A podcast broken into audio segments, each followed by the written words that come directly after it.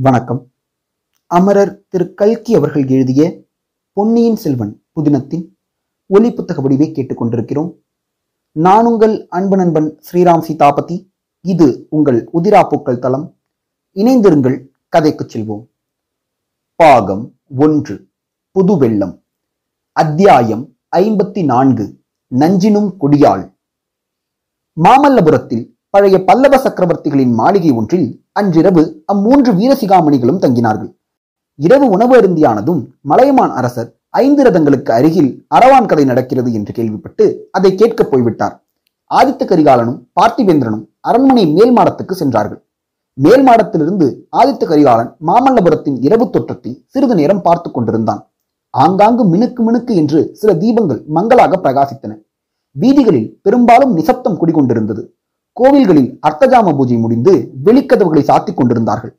சமுத்திரத்தின் கோஷம் ஓ என்று சோகதொனியாக கேட்டது.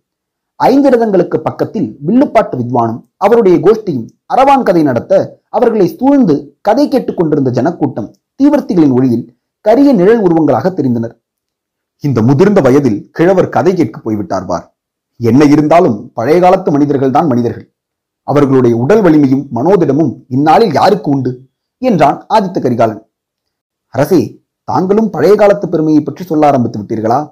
பழைய கால மனிதர்கள் சாதித்த என்ன காரியத்தை நம் காலத்தில் நாம் சாதிக்கவில்லை? தங்களைப் போல் இளம் பருவத்தில் போர்க்களத்தில் வீர செயல்கள் புரிந்தவர்களை பற்றி கதைகளிலும் காவியத்திலும் கூட கேட்டதில்லையே என்றான் பார்த்திபேந்திரன். பார்த்திபா நீ உண்மை உள்ளம் படைத்தவன். மனத்தில் ஒன்று வைத்துக்கொண்டு வாயினால் ஒன்று பேசாதவன் என்பதை நன்கு அறிந்திருக்கிறேன். இல்லாவிட்டால் நீ என்னுடைய நண்பன் அல்ல இத சத்ரு என்றே சந்தேகிப்பேன். அவ்வளவு தூரம் என்னை குறித்து நீ முகஸ்துதி செய்கிறாய். முகஸ்துதியைப் போல் ஒருவனை பாதாள படுகொலியில் தள்ளக்கூடியது வேறொன்றும் இல்லை என்றான் ஆதித்த கரிகாலன். ஐயா சுயநல நோக்கத்துடன் ஒருவனை பற்றி இல்லாத உயர்வை புனைந்து சொன்னால் அது முகஸ்துதியாகும். தஞ்சாவூரில் பழுவேட்டரையர்களின் அடிமையாக இருக்கிறானே மதுராந்தகன். அவனிடம் சென்று நீ வீராதி வீரன் என்று நான் புகழ்ந்தால் அது முகஸ்துதியாகும். அப்படி நான் எப்போதாவது செய்ததாக தெரிந்தால் என்னை உடனே தங்கள் கையில் உள்ள வாளினால் கொன்று விடுங்கள். தங்களை பற்றி நான் சொன்னதில் ஒரு வார்த்தை கூட அதிகம் இல்லையே பழைய காலத்தில் எந்த வீரன் இவ்வளவு இளம் வயதில் இத்தனை பெரிய காரியங்களை சாதித்திருக்கிறான்? தங்கள் பெரிய பாட்டனாராகிய யானை மேல் துஞ்சின ராஜாதித்தரை ஒருவேளை தங்களுக்கு சமமாக வேணுமானால் சொல்லலாம். தங்களை விட அதிகம் என்று அவரையும் சொல்ல முடியாது. நிறுத்து பார்த்திபா நிறுத்து. ராஜாதித்யர் இங்கே நான் இங்கே.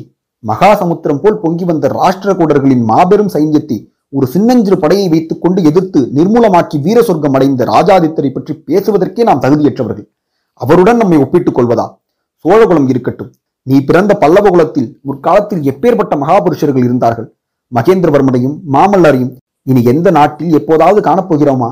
தெற்கே துங்கபத்திரில் இருந்து வடக்கே நர்மதை வரையில் ஒரு குடை நிழலில் ஆண்ட புலிகேசியை வென்று வாதாபியை அழித்து ஜெயஸ்தபம் நாட்டிய நரசிம்மவர்மர் இங்கே நீயும் நானும் எங்கே?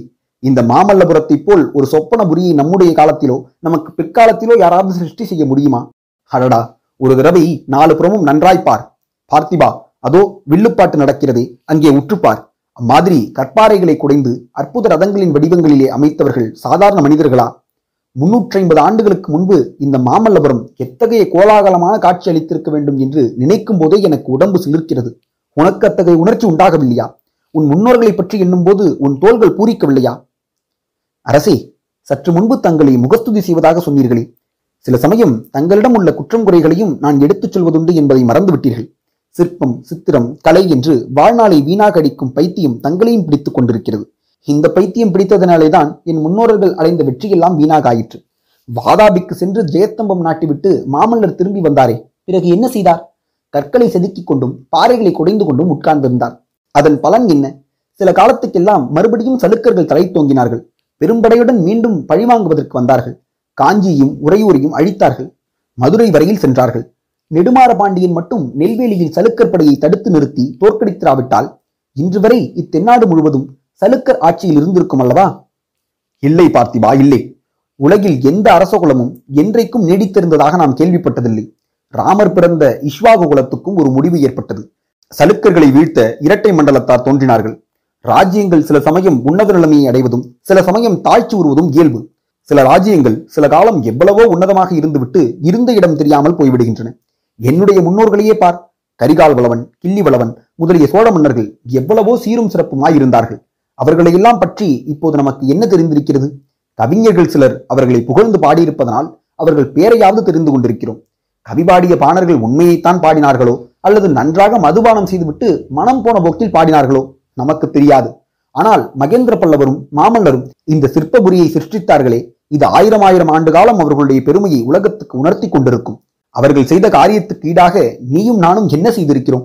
போர்க்களத்திலே பல்லாயிரம் மனிதர்களை கொன்று குவித்திருக்கிறோம். ரத்த வெள்ளம் ஓடச் செய்திருக்கிறோம். உலகில் நம் பெயரை நிலைநிறுத்த வேறு என்ன செய்திருக்கிறோம்? இதை கேட்ட பார்த்திபேந்திரன் இவ்விதம் பேசுவது ஆதித்த கரிகாலன் தானா என்று ஐயரும் பாவனையுடன் சிறிது நேரம் திகைத்திருந்தான்.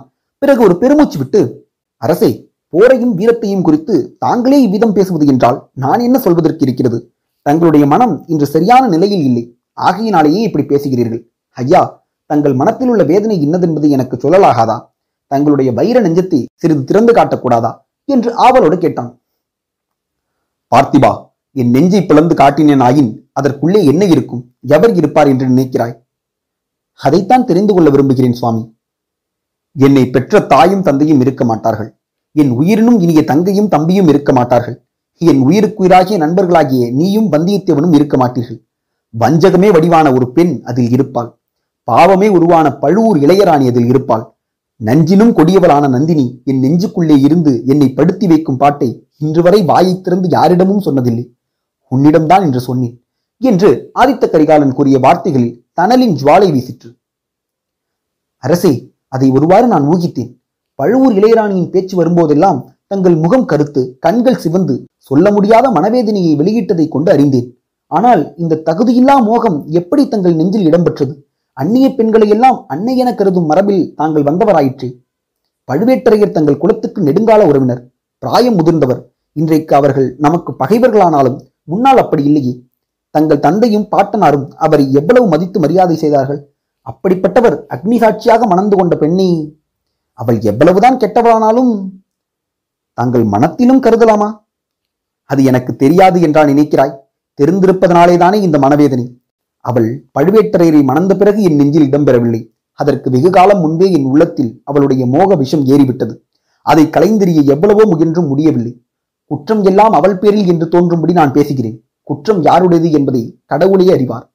பார்க்கப் போனால் பாவம் பழியெல்லாம் எங்களை படைத்த கடவுள் தலையிலேயே விழ வேண்டும். அல்லது எங்களை சந்திக்க பண்ணி பின்னர் பிரித்து வைத்த விதியின் பேரில் குற்றம் சொல்ல வேண்டும். அரசே நந்தினி பழுவூர் ராணி ஆவதற்கு முன்னால் தாங்கள் அவளை சந்தித்ததுண்டா? எங்கே எப்போது எப்படி சந்தித்தீர்கள்? அது பெரிய கதை. இன்றைய கதை கேட்க விரும்புகிறாயா?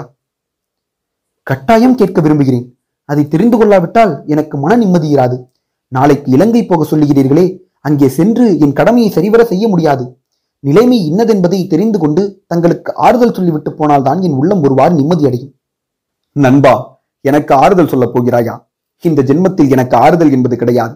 அடுத்த பிறவியில் உண்டா என்பதும் சந்தேகம்தான். உன்னுடைய மன நிம்மதிக்காக சொல்லுகிறேன். உன்னிடம் சொல்லாமல் நான் எதையோ ஒழித்து வைத்திருப்பதாக எண்ணிக்கொண்டு இலங்கை போக வேண்டியதில்லை. இவ்விதம் கூறி ஆதித்த கரிகால் சிறிது நிதானித்தான். பிறகு ஒரு நெடிய பெருமூச்சு விட்டுவிட்டு சொல்லத் தொடங்கினான். இத்துடன் அத்தியாயம் ஐம்பத்தி நான்கு முடிவடைந்தது. மீண்டும் அத்தியாயம் ஐம்பத்தி ஐந்தில் சந்திப்போம். நன்றி.